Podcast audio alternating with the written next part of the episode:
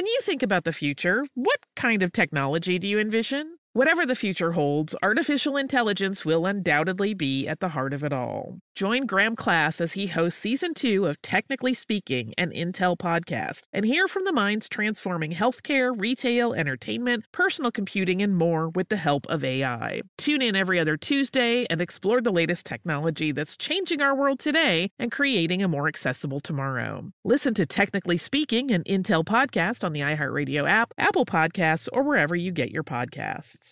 I'm Tracy from Stuff You Missed in History class. Are you a small business owner or even someone who dreams of entrepreneurship? Then check out season two of Mind the Business Small Business Success Stories from iHeart Podcasts and Intuit QuickBooks. Join hosts Austin Hankwitz and Janice Torres as they interview entrepreneurs sharing insights around starting and nurturing a small business. You won't want to miss these inspiring stories of entrepreneurship and discovering ways to business differently so you can too. When you buy Kroger brand products, you feel like you're winning.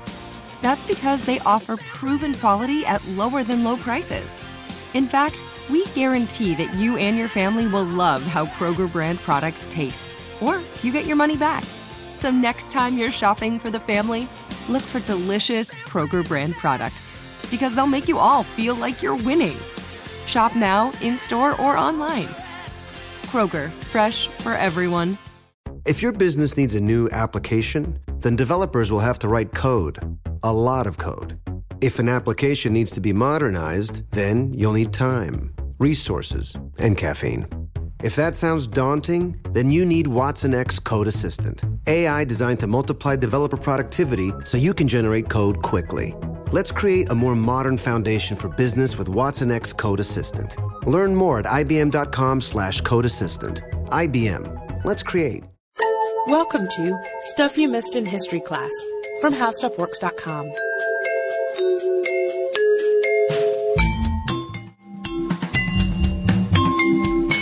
Hello and welcome to the podcast. I'm Sarah Dowdy. And I'm Deblina Chakraborty. And we have a story for you today. Now we are about to begin and you must attend. And when we get to the end of the story, you will know more than you do now about a very wicked hobgoblin.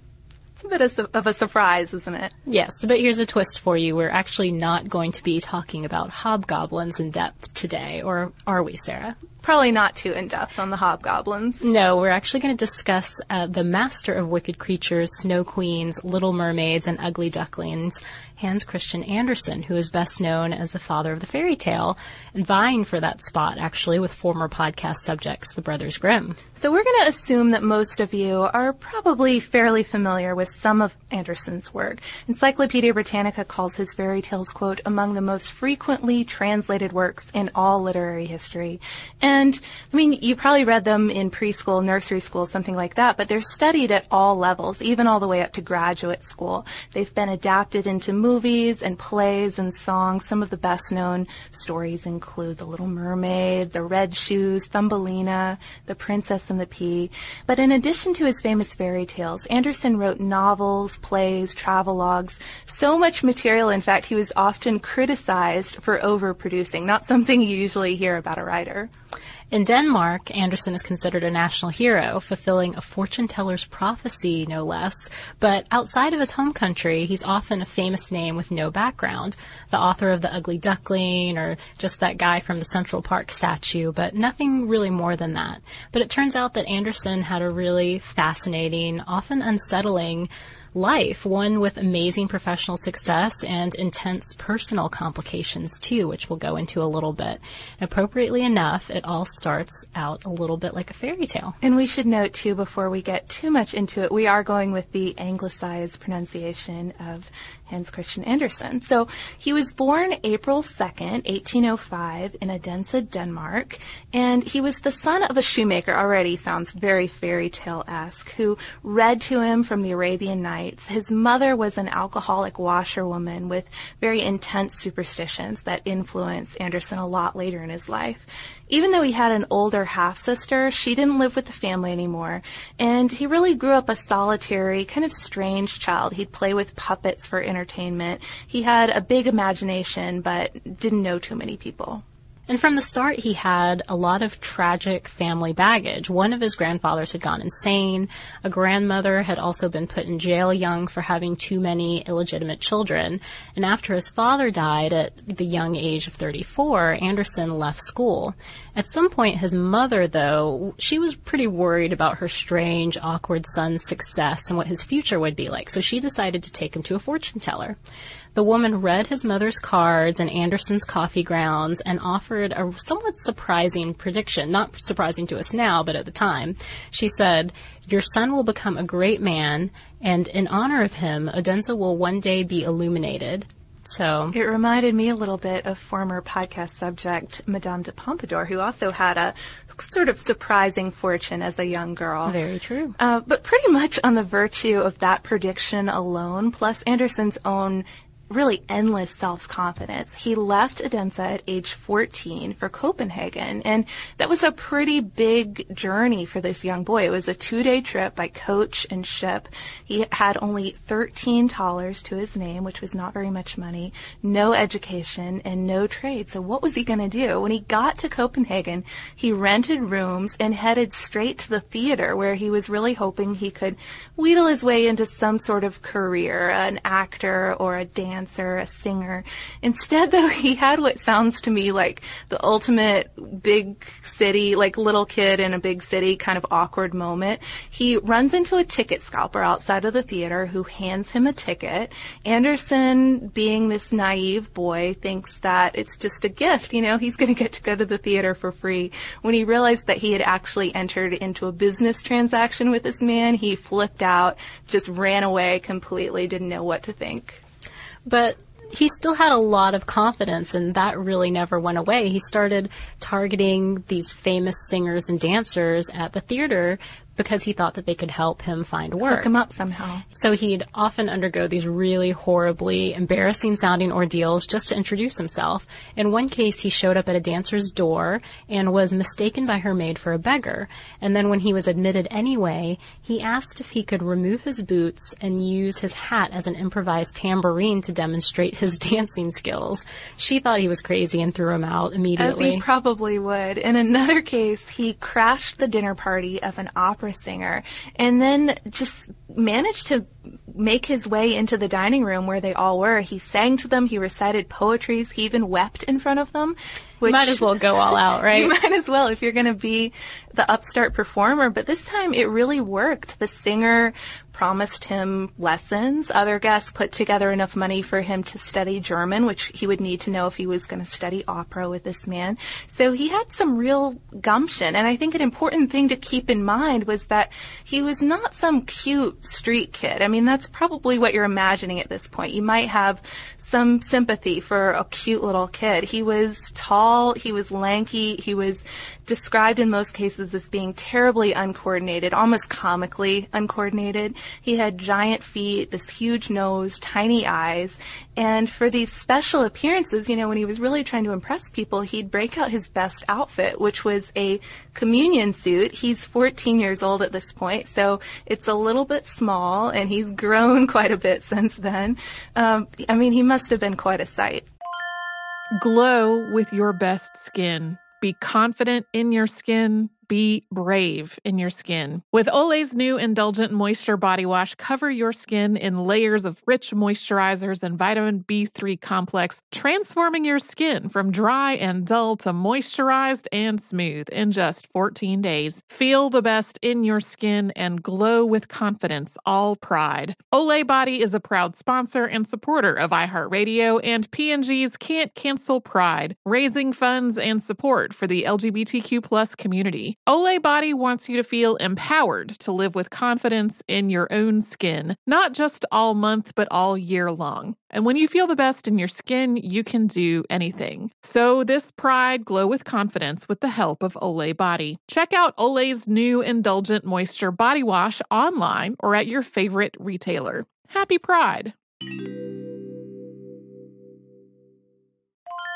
Planning your next trip? Choice Hotels has a stay for any traveler you want to be with 22 brands and over 7,400 locations. Whether you're a business traveler, a family road tripper, someone who wants to seek out history and maybe make your own, or just planning a quick getaway, Choice Hotels has a stay for any you. Like a Cambria hotel where you can be a cocktail connoisseur and sip locally inspired craft beverages at downtown locations in the center of it all. This is a fun way to visit cities with a lot of history and a lot of fun in mind. Or a Radisson hotel for all our productivity powerhouses out there. With flexible workspaces and on site restaurants, you'll get the most out of your work trip. You'll get the coffee, the Wi Fi, and the work done. And we can't forget about comfort hotels. Imagine you're a family road tripper waking up in your big spacious room and then heading down to a free hot breakfast for the entire family, including waffles. So you'll be well fed and ready for the day's adventure, even if that's just relaxing. After that, you're spending all afternoon relaxing by the pool. You deserve it. What are you waiting for? Join Choice privileges and start earning points toward your next stay. Find a stay for any you. Book directly at choicehotels.com, where travels come true.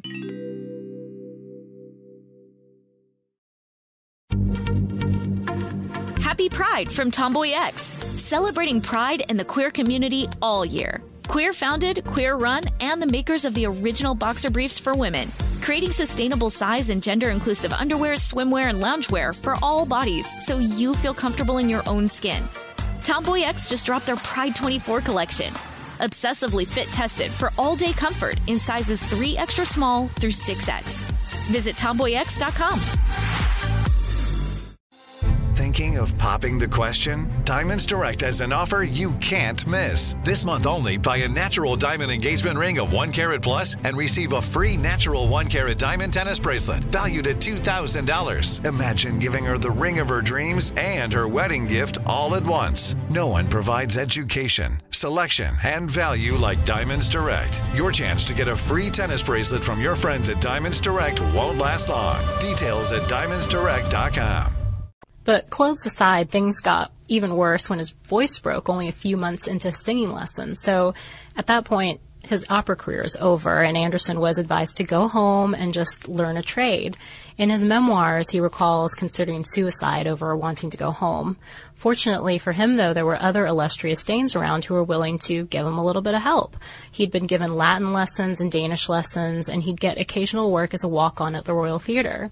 And all the while, he lived in the storeroom of a madam's house at a reduced rate and costumed his little puppets with begged begged scraps of cloth. So he was still keeping up that imaginative work that he had been doing all along. But many of his friends, poets, dramatists, he was even friends with the discoverer of electromagnetism, uh, helped him out in various ways like this. But his greatest benefactor ended up being Jonas Collin, who is the director of the Royal Theatre. This guy obtained a stipend from the King of Denmark to send Andersen to grammar school at the age of 17. So a lot of people have wondered how this boy, you know, the shoemaker's son, managed such an amazing rise.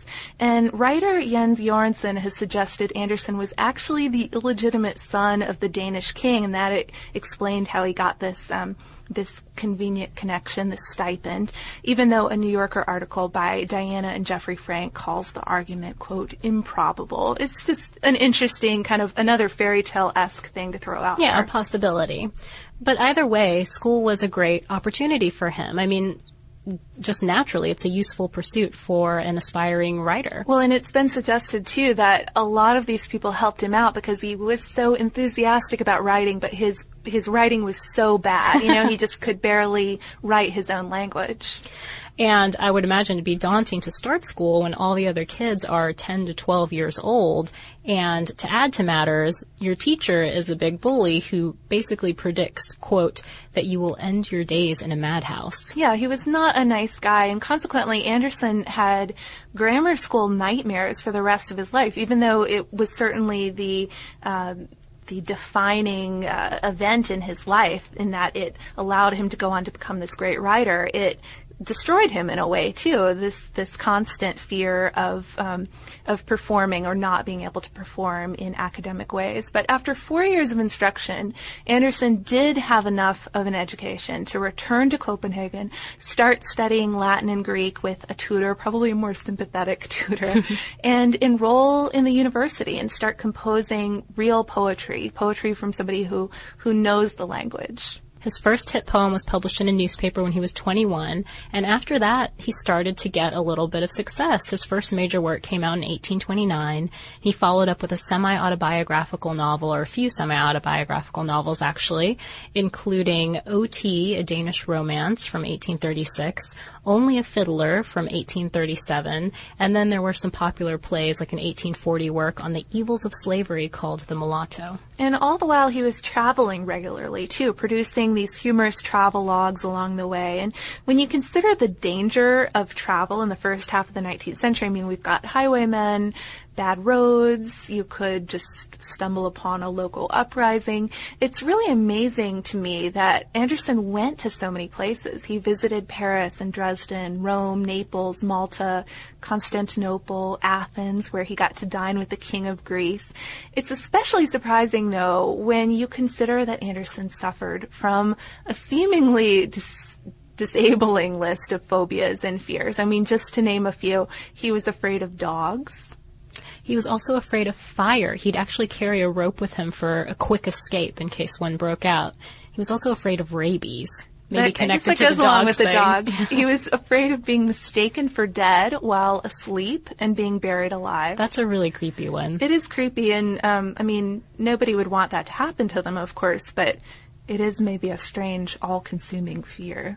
But perhaps the worst of all for a traveler, he was agoraphobic, and he needed somebody to accompany him across large open areas. So we've got all of that to deal with, but it's in the middle of this success, this travel, and his growing literary fame that Andersen decided to start writing down shorter stories for children, almost as a release from the literary scrutiny of his more serious work, like the novels and the plays and all of that. But before his first volume was published, his first volume of short stories or children's stories was published in 1835. Andersen wrote to a friend saying, quote, I have set down a few of the fairy tales I myself used to enjoy as a child and which I believe aren't well known. I've written them exactly as I would have told them to a child. He told another friend, quote, I'm beginning to write some fairy tales for children. I want to win the next generation, you see. Most of the stories from his first collection were retellings, but as Andersen began writing more volumes, his own unique voice started to come out more and more. While some stories had folk roots, like The Princess and the Pea, and others had literary beginnings, for example, The Emperor's New Clothes came from a 14th century Spanish story, the retellings shared a similar style with his original tales. He'd use spoken language and idioms, for example, um, a type of Danish that was neither formal nor literary. So you might compare this to the way Mark Twain wrote spoken English years later. Yeah, and he'd also consider his audience too, that he was writing for children. He'd avoid difficult words. When he used them, he would explain them thoroughly. And the same went for hard to understand concepts. Elias Bredsdorff gave a good example of how Andersen made vague expressions like the whole world more understandable to kids by adding something that was very tangible and real. So the example he used was in The Snow Queen. The queen promises a child freedom plus the whole world and a new pair of skates. So if you're a kid, you can get behind that. A new pair of skates makes sense. It's also kind of funny too for the adults who are reading it because that's the way kids are going to think. Right. He also really identified a lot with his outcast heroines and heroes. Andersen was described by one of his acquaintances, for example, as a long, thin, fleshless, boneless man, wriggling and bending like a lizard with a lantern-jawed, cadaverous visage. So, in a way, he could almost be the ugly duckling He by that relate. description. he yeah. could relate for sure. And then maybe most famously, he didn't feel compelled to keep things saccharine for kids.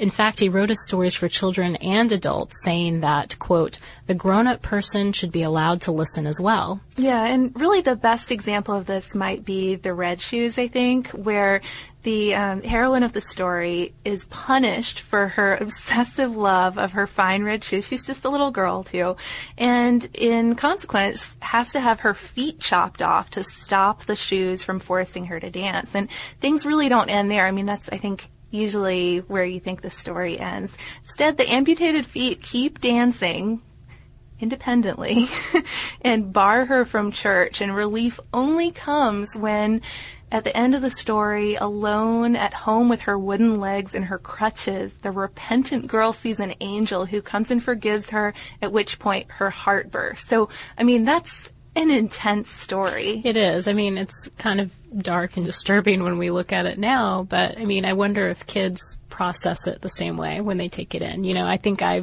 read this story or had it read to me when I was younger, and I don't remember being at all disturbed by it. Um, well, I actually remember the story or a variation of it around the time the um, Kate Bush album, The Red Shoes, came out, but it was always a, a, story of a trade. You know, a girl wants to be a good dancer, so she takes these shoes.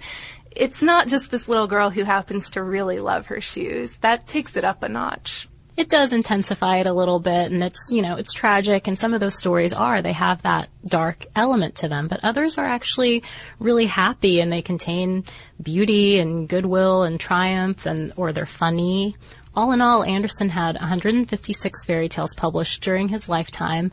Other texts were printed after his death, and that raised the total to 212. And he'd write many of these stories really quickly. The Snow Queen, one of his longest uh, was written, set, printed, bound, and published in only 16 days, which I find amazing. It's amazing and maybe a little discouraging too for probably a lot of writers out there. English translations of the fairy tales started popping up about 10 years after the first Danish volume. Um, even though it's worth noting that just because you know Andersen's stories, just because you've read a translation, I mean, we of course have only read translations, doesn't necessarily mean that you know his words. And that's because a lot of the translations are considered to be pretty bad. One of the early English translations was based not on the original language, but on a German edition. That's never a great way to do a translation. And then other translators just would edit the stories as they saw fit. And I mean, that's one thing. These are fairy tales. They're based on folk tales.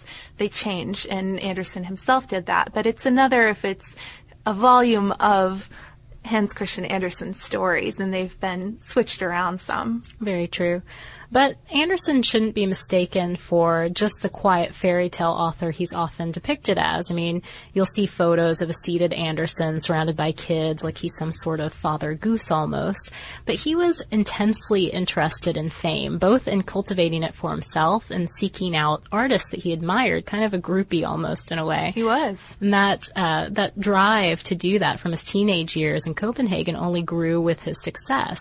For example, when he was still only known within Denmark, he showed up at Victor Hugo's door. And then later, as his fame grew and he really had more opportunities to meet some of the more famous people in Europe, he encountered Franz Liszt, Balzac, Heinrich Heine, who was one of the few of these people who recognized him first, um, Schumann, Rossini, Richard Wagner, Dumas père and fils, and the Grimm brothers too, which I think, I mean, I would have loved to have seen that encounter. They had, of course, already published a lot of their work a couple decades before, so.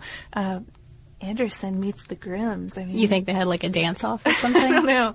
We can imagine some sort of um, like fairy tale contest throwdown other famous people he knew. He had an actual friendship with Dickens, but it was cut short when he accepted an invitation to Dickens' house and then proceeded to stay for five weeks. When he finally left, Dickens put up a placard in the room that said, Hans Andersen slept in this room for five weeks, which seemed to the family ages. And yeah, apparently Dickens dropped him after that, and Andersen didn't really know exactly uh, what he had done wrong, you know, what had happened.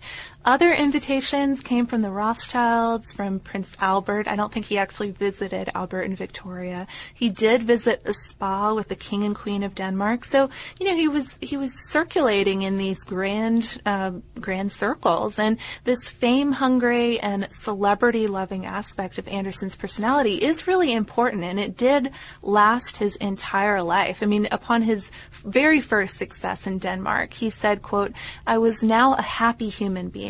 I possessed the soul of a poet and the heart of youth. All houses began to open to me. I flew from circle to circle. In his early 30s, when his work was gaining an international following, he wrote to a friend, quote, My name is gradually beginning to shine, and that is the only thing for which I live. I covet honor and glory in the same way as the miser covets gold. But for a man who's flying from circle to circle, Andersen didn't have many close relationships at all, did he? No, not really. I mean, Jonas Collin, who we mentioned earlier, was a true friend, and his son Edward, became a trusted business manager of Andersen's. And then later in life, too, he made close friendships with a couple connected Jewish families from Copenhagen, the Henriques and the Melchiors. Um, they nursed him; they were his companions to the to the very end but he never had a serious relationship. He never owned a house. He would rent rooms. He'd stay with friends like Dickens. I mean, that gives you a pretty good picture of the Maybe way he would he live. so long. Exactly. He just needed a place to crash. Just decided to choose Dickens' house. But he would form these um, instead of forming close relationships, he'd get these intense crushes on the daughters and the sisters of friends. And in fact, his most famous crush was another kind of celebrity idolization. It was Jenny Lind, who was a famous singer of the day. She was called the Nightingale. And he would write love letters. He proposed to her. He proposed to other women, but he supposedly entirely avoided sex. And consequently, since 1901, scholars have really investigated Andersen's sexuality a lot and tried to figure out, um, you know, was he even gay since he was uh, avoiding relationships with women beyond these over the top sort of proposals. Um, another thing to consider, he had a late life celebrity crush on the dancer Harald Scharff, but it's likely, and most scholars I think believe, that he had no romantic relationships whatsoever. Glow with your best skin. Be confident in your skin be brave in your skin. With Olay's new Indulgent Moisture Body Wash, cover your skin in layers of rich moisturizers and vitamin B3 complex, transforming your skin from dry and dull to moisturized and smooth in just 14 days. Feel the best in your skin and glow with confidence, all pride. Olay Body is a proud sponsor and supporter of iHeartRadio and P&G's Can't Cancel Pride, raising funds and support for the LGBTQ plus community. Olay Body wants you to feel empowered to live with confidence in your own skin, not just all month, but all year long. And when you feel the best in your skin, you can do anything. So this pride glow with confidence with the help of Olay Body. Check out Olay's new Indulgent Moisture Body Wash online or at your favorite retailer. Happy Pride! Planning your next trip? Choice Hotels has a stay for any traveler you want to be with 22 brands and over 7,400 locations. Whether you're a business traveler, a family road tripper, someone who wants to seek out history and maybe make your own, or just planning a quick getaway, Choice Hotels has a stay for any you. Like a Cambria Hotel, where you can be a cocktail connoisseur and sip locally inspired craft beverages at downtown locations in the center of it all. This is a fun way to visit cities with a lot of history and a lot of fun in mind. Or a Radisson Hotel for all our productivity powerhouses out there. With flexible workspaces and on site restaurants, you'll get the most out of your work trip. You'll get the coffee, the Wi Fi, and the work done. And we can't forget about comfort hotels. Imagine you're a family road tripper waking up in your big spacious room and then heading down to a free hot breakfast for the entire family, including waffles. So you'll be well fed and ready for the day's adventure, even if that's just relaxing. After that, you're spending all afternoon relaxing by the pool. You deserve it. What are you waiting for? Join Choice privileges and start earning points toward your next stay. Find a stay for any you. Book directly at choicehotels.com, where travels come true.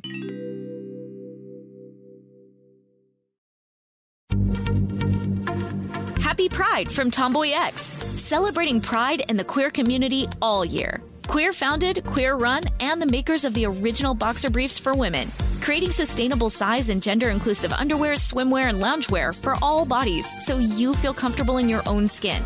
Tomboy X just dropped their Pride 24 collection. Obsessively fit tested for all day comfort in sizes 3 extra small through 6X. Visit tomboyx.com.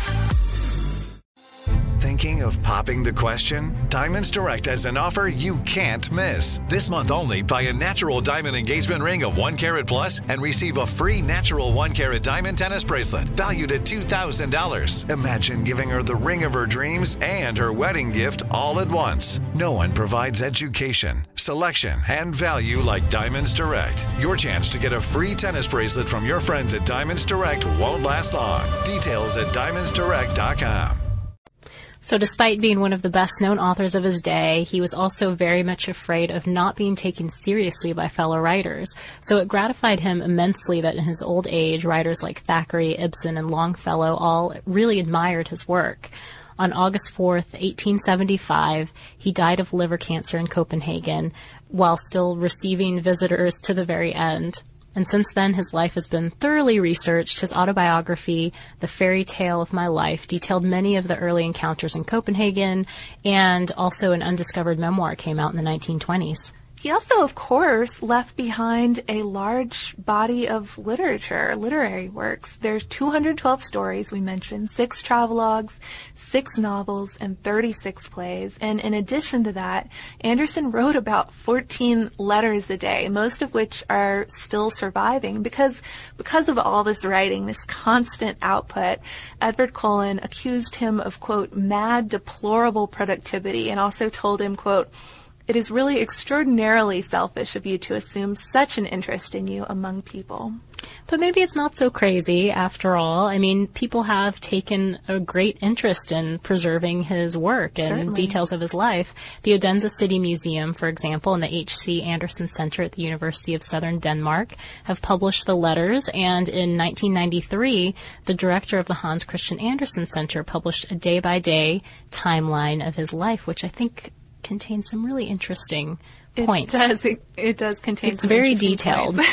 as you would imagine a day by day timeline would be. But my favorite Andersen collection is actually his paper cuttings. I didn't know that he was such a master of paper cutting until I started looking at pictures at the museum's website. You can find them on the Odense City Museum's website, just like I did. But um, they're they're kind of disturbing in some cases. There'll be beautiful hearts and ballerinas and things that you would maybe expect from this man who told fairy tales, and then it would it'll be a a tower with a man hanging from it. You know, really dark stuff that again you might expect from this teller of fairy tales. And I think Dickens' son too, Henry, who mostly remembered their long-term house guest as being kind of a strange man, also remembered this quote beautiful accomplishment he had. He could just whip out these paper cuts in no time, and um, yeah, really check them out. They're they're pretty interesting.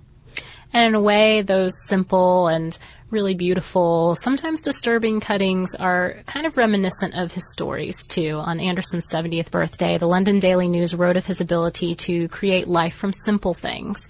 And they wrote, it has been given to Hans Andersen to fashion beings, it may almost be said, of a new kind, to breathe life into the toys of childhood and the forms of antique superstition. The tin soldier, the ugly duckling, the mermaid, the match girl are no less real and living in their way than Othello, or Mr. Pickwick, or Helen of Troy. It seemed a very humble field in which to work, this of nursery legend and childish fantasy, yet the Danish poet alone, of all who have labored in it, has succeeded in recovering and reproducing the kind of imagination which constructed the old fairy tales. I think that's a nice way to, to wrap up. And um, I mean, to me, somebody like The Little Mermaid is maybe more real than Mr. Pickwick or Helen of Troy. And I, I think part of that is because these stories have become so common in other ways too. I mean, when I think of The Little Mermaid, I think of Ariel and Eric getting married with all of the merfolk in attendance and not And all their little crustacean friends. Exactly, yes. Under the sea happiness, not uh, the Little Mermaid dissolving into sea foam and then mm-hmm. having to work for 300 years to get her soul. But they're worth going back and reading, I think, too, if you haven't checked out one for a while. I've got to figure out if, if I have my hands on a good translation now. I never realized that was an issue, but, um, yeah, I think I'll be I'll be perusing some Andersen stories. Yeah, it does days. make me curious to go back and check them out. So I think for listener mail today, we might include a few more of our listen while things. I don't know, it seemed appropriate for this fairy tale episode podcast. So we're going to start off with listener Ivy, who listens to the podcast while she walks her retired racing greyhound. And then there's Blair in Montreal who listens while working at a research library at McGill University. She says, quote, Sometimes it's all I can do not to rush up into the stacks and find more information on the topic. I like the sound of that one. Kate from New York listens on long road trips with her mother to break up the Barry Manilow and the Carpenters music. and Courtney in Santa Monica listens while she works on animations as a film student. Peter listens while making cricket bats in the UK. And Heather from California listens while she's grading diamonds, which I love. She writes, quote, if you have ever purchased or received a solitaire, it likely has a report attached to it. That report is what the appraisers use to price the diamond. And Lisa from Sweden, I think this one might have to top everything by default. Lisa from Sweden listened while she gave birth to her third child, specifically to the five historical hoaxes and Orson Welles episodes, which I think that destines her child for being a hoaxer, don't you think? I think so. well, I hope not, but that's interesting. Emma, a psychology student from New Zealand, listens while running rats through a maze task or running pigeons through their experiment. Angie listens while analyzing historic and prehistoric artifacts in California. Currently, she said that she's helping excavate historic privies and houses within the financial district of downtown San Francisco. And David listens to the podcast while making puppets. All right. Well, that's a perfect one to end on for Hans Christian Andersen. So thank you guys for letting us know all the interesting things you do. And uh, if you want to write in to, to let us know what you're up to or to suggest other episodes, we are at historypodcast at discovery.com. We're also on Twitter at Missed in History and we're on Facebook. And if you're having trouble hunting down a good translation of Hans Christian Andersen's works, you might want to maybe find a little solace in an article that we have called Other Top 10 Rare books. books. yeah, we'll just tease you with that. You can find that by visiting our homepage at www.howstuffworks.com. Be sure to check out our new video podcast, Stuff from the Future. Join How Stuff Works staff as we explore the most promising and perplexing possibilities of tomorrow. The How Stuff Works iPhone app has arrived. Download it today on iTunes.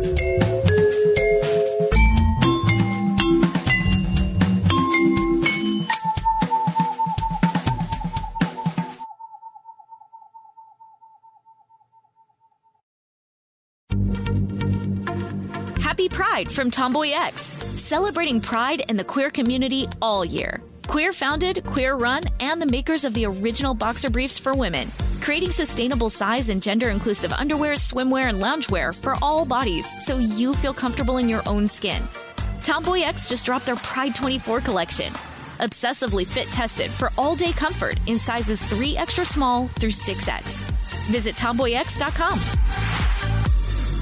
Olay's new Indulgent Moisture Body Wash covers your skin in layers of rich moisturizers and vitamin B3 complex, transforming your skin from dry and dull to moisturized, soft, and smooth in just 14 days. Feel the best in your skin and glow with confidence, all pride. For the third year, Olay Body is a proud sponsor of iHeartRadio and P&G's Can't Cancel Pride and supporter of the LGBTQ plus community. So this pride, glow with confidence, not just just all month, but all year long. Check out Olay's new Indulgent Moisture Body Wash online or at your favorite retailer. Thinking of popping the question? Diamonds Direct has an offer you can't miss. This month only, buy a natural diamond engagement ring of 1 carat plus and receive a free natural 1 carat diamond tennis bracelet valued at $2,000. Imagine giving her the ring of her dreams and her wedding gift all at once. No one provides education, selection, and value like Diamonds Direct. Your chance to get a free tennis bracelet from your friends at Diamonds Direct won't last long. Details at diamondsdirect.com.